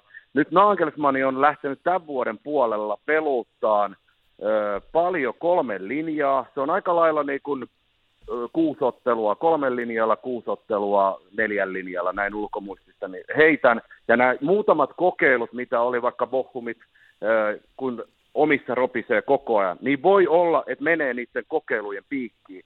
Mutta siellä on semmoinen ajatus, mitä Nagelsmann nyt tekee. Ja nythän me tullaan tietysti siihen tilanteeseen, että tämän tekee tämän kevään tosi mielenkiintoiseksi sen, että tässä ottelussa, otteluparissa se nyt on mun mielestä ihan sama pelaako kolmella vai neljällä. Mä en jaksa Villarealin tason niin kuin riittävän äh, siihen, että ne tässä niin kuin, äh, voittaa. Mutta sitten kun tullaan semifinaalivaiheeseen, niin vetääkö Nagelsmann nyt edelleen, että hän haluaa vähän kokeilla ja hän haluaa tehdä vähän uutta tai vai palaako hän siihen varmempaan neljän linjaan, koska tämä kolme ei ole niin kuin to, toiminut nyt kuitenkaan. Ne, se pelaa niin ylhäällä ja sitten kun sä isket siihen riittävän laadukkaan joukkueen vastaan, niin se kyllä pystyy aiheuttamaan niitä ongelmia. Väykkäkin sanoi hienosti tuossa yhdessä lähetyksessä meillä, että et Nagelsmannista huokuu vähän sellainen, että hän haluaa säätää, vaikkei mitään säätämisen tarvetta ole. Eli niin sanottu Guardiola-syndrooma, että on pakko hmm. tehdä jotain, vaikka ei olisi mitään tarvetta siihen, koska se joukko on niin järkyttävän hyvä muutoinkin. Mutta Nagelsmann ja ensimmäinen kausi, niin mä en tiedä, tätä on mielenkiintoista seurata, mutta vähän on tietty semmoinen fiilis, että on pakko heti ekalla kaudella – sen lisäksi, että tulee pakollinen Bundesliga-mestaruus, niin on pakko tehdä jotain vähän, jotta ehkä nimi jää paremmin mieleen tai historiaan. Vähän tulee väkisin semmoinen fiilis, kun sitten toisaalta voisit ö, mennä tämän kauden ö, peluttaa tolla ja sitten ensi kaudesta eteenpäin lähteä luomaan jotain uudempaa. Mä oon kyllä joo, tuossa on kyllä jotenkin, jos tuossa on myös ne uhkakuvat, mitä tähän Bayerniin tulee, jos haluaa nyt niin kuin vähän väkisinkin nyt jonkinlaisia tummia pilviä sinne Bayernin ylle, ylle laittaa. Esimerkiksi mitä tähän ottelupariin tulee on äh, just tämä, että lähteekö ne täällä kolmen linjalla. Ei se pitkässä juoksussa, niin se on ihan sama, että vaikka ne pelaisi tän näin 1-4-4 systeemillä, niin todennäköisesti tai 1-1-4-4 systeemi, niin todennäköisesti niin se Villarreal niin voittaisi pitkässä juoksussa, mutta Joo, tässä Nagelsmannissa tulee vähän se, että kuitenkin Hansi Flickin varjosta, joka niinku ihan uskomattoman työn, Niko Kovac oli onnistunut tappaa tuon joukkueen hengen niinku, siis syvimpään mahdolliseen kuoppaan, jopa niin, että Thomas Mülleri niin oli laitettu, että joo, että sä et ole riittävä Bayern, niin sori. Sitten Kovac heitetään luiskaa tuossa, noin tulee Hansi Flick sisään, ja pelkästään se niin kuin muutti siitä maailman seksikkäimmän joukkueen yhtäkkiä. Thomas Müller voittaa syöttöpörssin, pistää syöttöennätykset kokonaan uusiksi, ja taisi olla muutama muukin pelaaja, joka ei Kovacin systeemiin silloin mahtunut, niin pelkästään se, että miten Hansi Flick silloin tuli tähän Bayerniin sisään, niin se varjo on siellä taustalla. Mä jotenkin koen sen, että Nagelsmann haluaa sen nyt pois ja että tässä ei ajatella, koska tämä on Hansi Flickin kautta edeltäjien kokoama joukkue. Tässä on jo Upamecano ja tässä on ehkä muutama ö, uusi rotaatiopelaaja. Mutta muuten tämä ei ole Nagelsmannin kokoama joukkue, joten halutaan tehdä jotain, jo- jossa näkyy oma leima, oma käden jälki, että tätä voidaan kutsua Nagelsmannin Bayerniksi, milloin halutaan sitten lähteä tätä legendaarista 433 tai 442, jolla menestystä on taannoin tultu, niin lähtee rukkaamaan. Ja se voi olla ehkä se pieni kompastuskivi, mutta öö, en mä ihan silti siihen usko, että tota, mutta joo, joka tapauksessa niin mä ostan kyllä ihan täysin ton idean, että Nagelsmann voi lähteä kikkailemaan ihan vaan sen takia, se kikkailun ilosta, vaikka siihen ei ehkä tarvetta olisi. Joo, ei se, ei se tähän ottelupariin vaikuta tosiaan, mutta sitten, sitten kun tullaan semifinaalivaiheeseen, niin se on niinku järjettömän mm. mielenkiintoista niin, äh, nähdä, mutta joo, just näin, toi on kiva katsoa, että mihin toi tuosta niinku etenee, koska se 352 sillä selvästi niin kuin on fiiliksissä jo ensi kautta silmällä pitäen, mutta se on tuonut just ö, nyt jo niitä ongelmia sinne johtoportaaseen. Salihamitsis ö, roikkuu taas vähän siinä välissä niin kurheilutoimen johtajana, että mikä hänen roolinsa niin kuin on. Uli Hönes, joka jo vetäytyi sinne ihanalle järvellensä ja alkoi sieltä hoitaa niin kuin, ö, asioita, ja Olli Kaani otti johtajan homma ja Kalle, Kalle ja Rummenikka jäi pois ja Oliver Kahn on nyt siinä hetken aikaa ollut, niin mitä tapahtuu?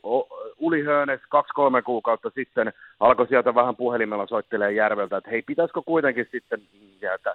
Et, et, siinä alkaa olla tällaisia, sieltä alkaa tulla yksi äijä tuolta, toinen tuolta, Olli yrittää pitää homman kasassa, samaan aikaan Nagelsmann haluaa väkisin rakentaa jotain, ja salihamitsit pyörii siinä jossain tietämättä, mitä täällä oikein niin tapahtuu. Et siellä, siellä alkaa olla se vanha FC Hollywood äh, lempinimi, mikä tuli a- aikanaan, että et nyt, on niin, nyt on vaan ollut niin menestysrikasta aikaa, että nyt jotenkin, tiedätkö, on semmoiset vanhat Bayern-fiilikset kohta tuloillaan, että et, mä en niinkään jännitä itse asiassa tätä peliä, että mitä tapahtuu Vieraille ja vastaavaan, mitä, mitä siellä kaikkialla kulisseissa Millainen tapahtuu. sirkus nähdään? Eikö, eikö Niin. siinä käynyt niin, että eikö se Hansi Flickil ja Salihan Mitchellsil meni silloin niin kuin Joo. jotenkin todella pahasti Joo. jumiin se niiden välit, ja se oli osittain sitten työntämässä Flickiä uloskin Bayernista. Joo, kyllä, kyllä. Ja sitten Et mietitään, niin kun- että Olli Kaankaan ei ole, niin kuin, sehän on aika kontroversaali hahmo itsessään myös ja tällä hetkellä siellä pomoportaassa ja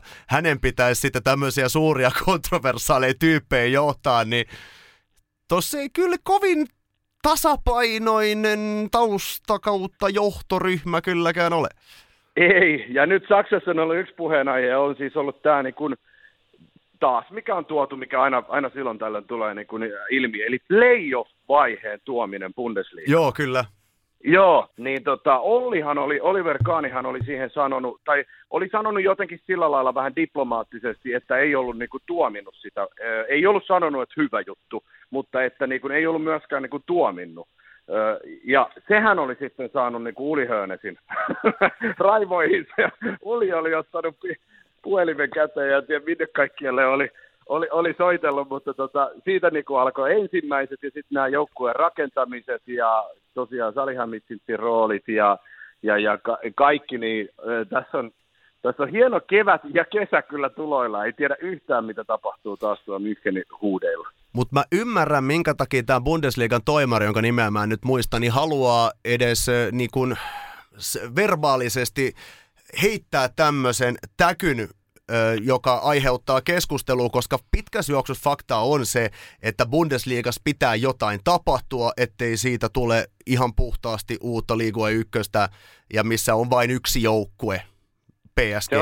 Että Juu. siis, et kun kukaan ei ole edes lähellä Bayernia. Kyllä. Et se, Se on on, se on vaan niinku, että siis se on, se on niin suuri. Onko se, mä, onko se nyt voittanut joku yhdeksän mestaruusputkea? Tyyliin Joo. näin. Ja sitä ennen, niin siis tämä niinku, että et jotain tarvittaa, koska siis se näkyy myös koko Bundesliigan rahakassassa ja kaikessa muussa, että se ei ole niin kiinnostava sarja sen takia, koska kaikki tietää kuka voittaa ennen kuin peli on edes pelattu. Ja ainoastaan niin kuin kuka on, ketkä on, ketkä on top neljässä, kuka putoaa, on se, mistä keskustellaan. Ei tarvi alkaa väittelee siitä, että kuka voittaa mestaruuden, koska ei ole kuin yksi joukkue. Et to, toisin kuin PSG, joka on kuitenkin sählännyt Monakolle yhden kauden, on sählännyt Lillelle yhden kauden, niin Bayern ei sählää, koska ne on organisaationa aika helvetin paljon PSGtä vielä edellä, miten kasataan esimerkiksi joukkue. Ei tämmöistä PSGtä, joka esimerkiksi nyt kasattu, nähdään mihin se johtaa. Ja tietysti niin kuin keskustelun tasolla halutaan jotenkin horjuttaa sitä, että miten tätä Bayern saadaan pois sieltä ihan huiputuksessa. Kyllähän Jens Lehmann ja kaikki näähän on myös sanonut, että ei tämä sarja kiinnosta, kun kaikki tietää, mitä tapahtuu.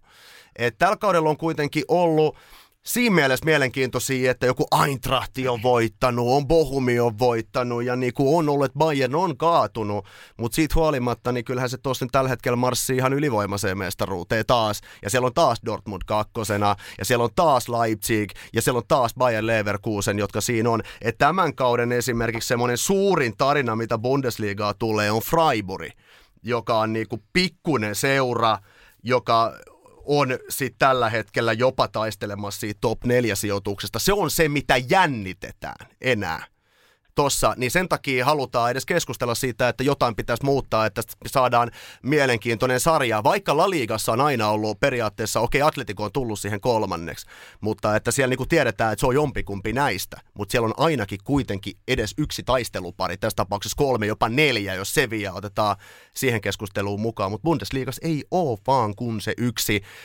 äh, niin kuin tänä päivänä. Et eikö Belgiassahan se meni aikanaan kanssa niin, että tuli tämmöinen ennen playareita, niin puolitettiin ne pisteet, kun joo, lähdetään joo, ylempää jälkeen. loppusarjaa, niin silloin ne kaventuu automaattisesti tuplasti, joten siinä tulee joo, edes semmoinen, että silloin, niin, että se, silloin siitä mestaruudesta pitää yhtäkkiä alkaa taistelemaan niin kuin uudestaan. Niin. Belgiasta puhe, puheen ollen, mehän voidaan käydä nyt koko Euroopan futiskassa. Eikö tämä ollut nyt? Kyllä, mä puhutaan. on se Sant Gilloise vai Gil, Gilzung, miten se ikinä lausutaankaan, niin siis joku pikkuseura, niin tota, porskuttaa kärjessä edelleen Belgian pääsarjassa. Ja nyt ollaan itse asiassa just tuossa Kimin mainitsemassa tota, öö, sarjan, tai tulee ne playoff-vaihe. Ja nyt sitten pelaa, onko se neljä parasta. Joo, jotain sinne päin. Joo, ja sitten Andorran futiksessa oli se, tota, se äh, FC, FC, mikähän se nyt oli. Mutta tota, joo, meillä lopuksi teillä aika. Me ei, me ei käydä sitä Andorraa sitten vielä tässä kohtaa läpi, mutta tota. No, sä, luettelit, sä luettelit silloin, että ketkä pelaisi paremmin kuin PSG, niin se oli varmaan joku niistä. joo, se on siinä samassa sarjassa. joo. Meillä on vähän pitemmät pelimatkat, mutta... Joo. Ei, se, ei se mitään niin kuin haittaa, joo. Niillähän ei ole kato mitään niin kuin pakotebudjettia, mikä Chelsealla, niin kuin ne, ne, ne, saa kyllä heittää hilloa tuosta Janakkalastakin, kun ne lähtee omalla charterlennollaan tuonne Anderaan, niin mm. ei ole mikään ongelma. Kaaviohan on, on jo valmiiksi, valmiiksi tota arvottu, eli, eli näillä teidän arvioilla niin välieriin päätös sitten semmoinen pari kuin Liverpool vastaan Bayern ja sitten tota Manchester Citylle tulisi toi Chelsea tai Real, jossa nyt olisikin Real tuosta parista, mutta mä vähän luulen, että meidän, meidän täytyy ottaa uusiksi sitten, sitten tota, huhtikuun lopulla, kun päästään tuonne välierän vaiheeseen, ettei me liian, liian spekulatiiviseksi. Vai mitä sanoo Tuomas? Joo, ei tässä nyt ihan hirvittävästi mun, tar- mun mielestä tarvitse spekuloida. Se on just noin, mitä sä sanoit, mikä siellä mm. semeissä on. Että tota, mutta ne on sitten tosiaan, niin kuin tuossa sanoin, ne on oma, oma tarinansa ja ne voi oikeasti olla ihan järjettömän laadukkaat ja upeat. Että kyllä mä itse ainakin fiilistelen sitä, että tota pääsee, pääsisi näkemään niin kuin kaksi semifinaalia. Että nyt kuitenkin jos se noin menee, niin finaalissa oli viime kaudella City Chelsea, että nyt pääsisi niin näkeen kaksi kertaa putkeen, kun Guardiola ja Tuchel ottaa yhteen. Sekin olisi niin kuin aika, aika mielenkiintoista nähdä. Meillä on jännityksen elementit siis olemassa. Ja sitten tietysti tänne on laittanut, joku laittanut reaaliaikaisesti kuuntelijatoiveet, jos voidaan käsitellä myöskin intialainen jalkapallo tässä niin kuin samassa. Ja mulla oli ilmeisesti ainakin, ainakin Kimpempellä taisi olla siihen intialaiseen jalkapalloon niin tosi vahva semmoinen niin läsnäolo. Joni Kauko dominoi ainakin omalta osaltaan Intian, Intian sarjassa tota, tuolla Kolkatassa. Ja mit, mä, voin kertoa itse asiassa, miten siellä, siellä kävi, koska siellä taisi itse asiassa päättyä toi sarja, sarja hiljattain. Sori, mä en, mä en saakaan sitä nyt tähän näin. Taisi olla, että ker, taisi olla niin, että Kerala voitti taas. Kerallahan on ollut perinteisesti intialaisessa jalkapallo ollut semmoinen niinku vahva, vahva joukkue. Mä itse asiassa mä näin Keralan joukkueen kerran Intiassa. Mä olin katsomassa peliä Goa vastaan Kerala. Ja siellä pelasi Robert Pire ja Juan Capdevila vastakkain, eli maailmanmestarit ja Euroopan mestarit vastakkain Goan ö, tämmöisellä, mitä mä kuvaisin, ö, se oli vähän semmoinen kuin Suomen miesten kakkosesta se, se stadioni ja tota, se, siellä oli sanottu, että siellä oli kapasiteetti 10 000, mutta mä väitän, että siellä oli vähintään tuplat koska jokaisella penkillä istui kaksi intialaista sylikkäin, ja sitten ne kaikki rappuset, mitkä niissä katsomoiden välikössä on, niin ne oli aivan täynnä. Ja sitten mä tuossa jossain vaiheessa katoinkin, että mietin, että mietin, jos tää niinku alkaa edes yhtäkkiä syntyy joku huligaani yhtäkkiä niinku päättääkin alkaa riehuun, niin mm. että kuinka, äh, niinku, että mit, aloin katsoa näitä poliiseja kautta ste, ste, sevareita, ketä siellä oli, että kuinka mo- monta ihmistä sillä yhdellä on vastuussa, niin mä väittäisin, että sillä oli äh, satoja, jopa tuhansia sillä yhdellä, yhdellä stevarilla, niin se oli aika jännät paikat, enemmän jännitti se katsomojuttu, kuin mitä tapahtumat kentällä oli. Jos menette Intiaa, niin suosittelen ehdottomasti. Menkää katsoa paikallista futista. Se on aika värikäs kokemus kyllä kokonaisuudessaan. Jalkapallon tasosta siitä ei kannata puhua, mutta se kaikki muu on kokemuksen arvoinen. Tämä oli mun mielestä aika hyvä raportti intialaisesta jalkapallosta ja matkasuositus myöskin. Intia. Joo. Ja on, on, kotimainen veikkausliikakin on alkanut. Kyllä. Ja just katsoin säätiedotusta, niin huomenna ilmeisesti tulee 20 senttiä lunta. Että sehän on, näähän peria- yleensä osuu aina samaan aikaan nämä. Niin onhan Lahden stadionillahan nyt Oliko siellä nyt kolme viikkoa sitten vielä jengi hiihti jumalauta sinne ja nyt pitäisi niinku pelata, pelata futista, että ja nyt kun päätettiin Veikkausliigassa, että kauden alkuun halutaan aikaistaa ja sitten tuli tämmöinen niinku takatalvi, joka vaan jatkuu, niin onhan se nyt ihan selvää, että kyllähän tässäkin pitää mennä koko ajan enemmän sitä kohti, että tulee hybridikenttiä tai sitten enemmän keinonurmia, koska näillä nurtsikentillä niin se pelin taso vaan yksinkertaisesti alkukaudesta niin heikkenee, koko, koko tuote heikkenee siinä samalla, sanotaan näin. Kyllä mä muistan aikanaan, kun Rovaniemellä keskuskentällä oli vielä oikea nurmi ja tota, ennen kuin tämä keinonurmi tuli. Ja silloin Ropsin edustusjoukko oli käytännössä sama kuin Sambian maajoukko, että tota, sieltä, siellä oli Charletit ja Malit olit ja Chilufian veljekset ja muut, niin tota, Kyllä täytyy sanoa, että kyllä se oli välillä aika jylhän näköistä menoa. Routa, Routa oli tehnyt tehtävänsä. Kyllä, ja, mutta että, hieno juttu, että Suomi, Suomi Futis tota, on, tai kausi on alkanut, että ainakin henkilökohtaisesti niin se on kyllä niinku ihan äärimmäisen iso juttu, että Suomi Futis on meneillään, että siellä, siellä kuitenkin nähdään taas uusia tyyppejä, jotka sitten nousee tuonne tota, jalkapallokartalle, kenties kansainvälisesti ja kaikkea muutakin, niin tota, ehdottomasti menkää, ostakaa lippuja, tukekaa seuraa, menkää paikan päälle, ostakaa kahvi, ostakaa makkara, tukekaa seuraa, varsinkin näinä hetkinä post-pandemian aikana, kun aletaan taas kasaamaan niin kuin hommaa uudestaan kasaan, niin nyt sitä teitä tarvitaan enemmän kuin koskaan. Niin ja siis kuitenkin... Olisin esittänyt sulle kuitenkin vielä henkilökohtaisen kysymyksen, että kumpi on sun lähe, lähempänä sun sydäntä, intialainen vai suomalainen? Kyllä mä siis... Se, Ole rehellinen. Mä, mä, mä, mä alan änkyttää täällä. Mä meinasin vastaa sen Intia, mutta kyllä se ehkä, ehkä nyt kuitenkin, koska kyllä mä ehkä sittenkin Suomi futikseen kuitenkin tässä kallistun. Hippusen hienosti, mutta siitä huolimatta. Okei. Okay. Mutta tota, mä, mä toivon, että seuraavan kerran, kun Kimi selostaa Seemoralla, niin siinä lukee intialaisen jalkapallon ekspertti kautta selostaja. Mutta hei, olihan Del Pierokin siellä. Pitää muistaa, Niin, kyllä. että siis että intialaisessa futiksessa haluttiin semmoinen jännä kasvojen kohotus ja kaikki maailmanmestarit, kaikki tämmöiset suuret hahmot yhtäkkiä suuren rahalla Intiaa ja siis se pelin tasohan on Suomen miesten kakkosesta tai ykkösestä. Mm. Sanotaan, että miesten ykkönen on ehkä semmoinen niinku oikea, niin siis sitten kun sä näet Dellis, ja, tai tässä tapauksessa mä näin Robert Piresin siellä, siis vanhoilla päivillään, siis se oli ihan ylivoimaista niin kuin absoluuttisesti dominointia, mutta on siellä kuitenkin, se on aika, sehän on krikettihullu maa, et siis, ja nehän, itse ei oikein rakasta tämmöistä fyysistä urheilua ennen kaikkea. Et sen pitää olla shakki äh, tai äh, kriketti, joku tämmöinen hidastemponen. Äh, en mitä enemmän omaa päätä käytetään, sitä parempi, mitä niiden mielenlaatu lähtökohtaisesti karkeasti yleistäen tulee. Mutta futis on ihan oikeasti ihan helvetin isossa nousussa siellä. Ja siellä sijaitsi ainakin ennen Kolkatassa maailman suuri jalkapallostadion, missä oli ennen, muistaakseni ennen mm, tota, tätä Brasilian nyt peliä, niin oli suurin katsoja määräkin yksittäisessä jalkapalloottelussa oli aikanaan Kolkatan paikallinen.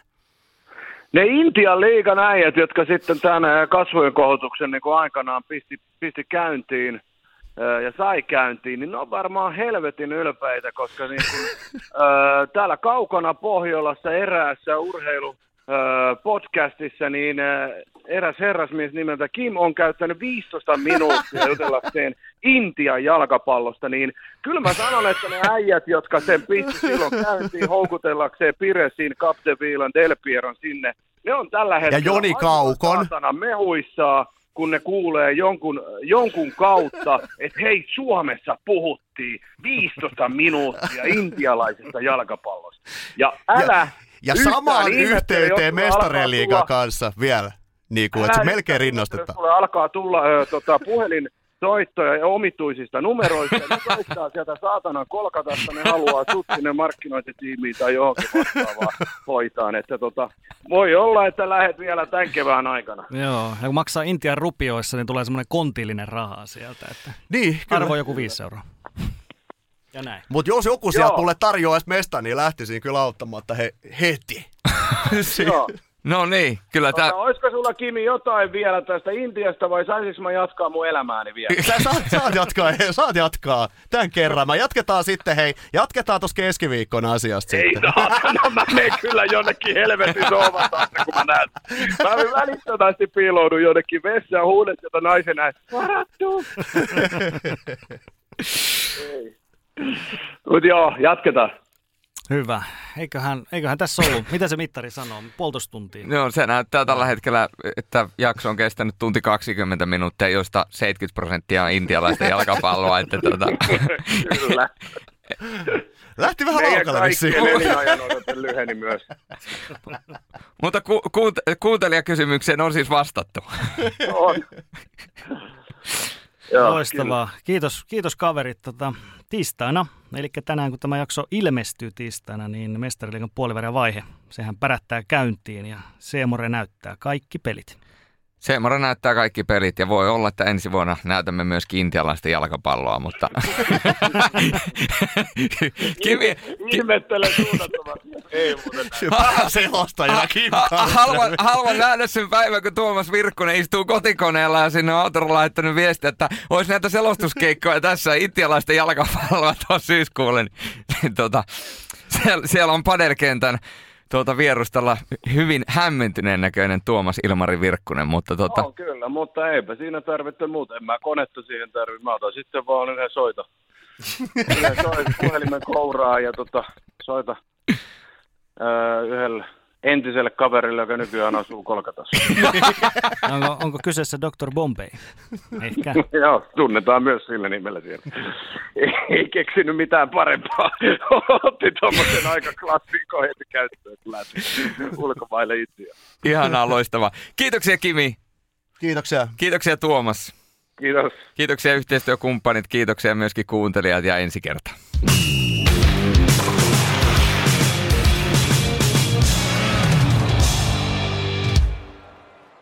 Kun käy näin. Älä tingi turvallisuudesta. Ole kingi. Valitse Pilkington. Lasin vaihdot ja korjaukset helposti yhdestä osoitteesta tuulilasirikki.fi. Laatua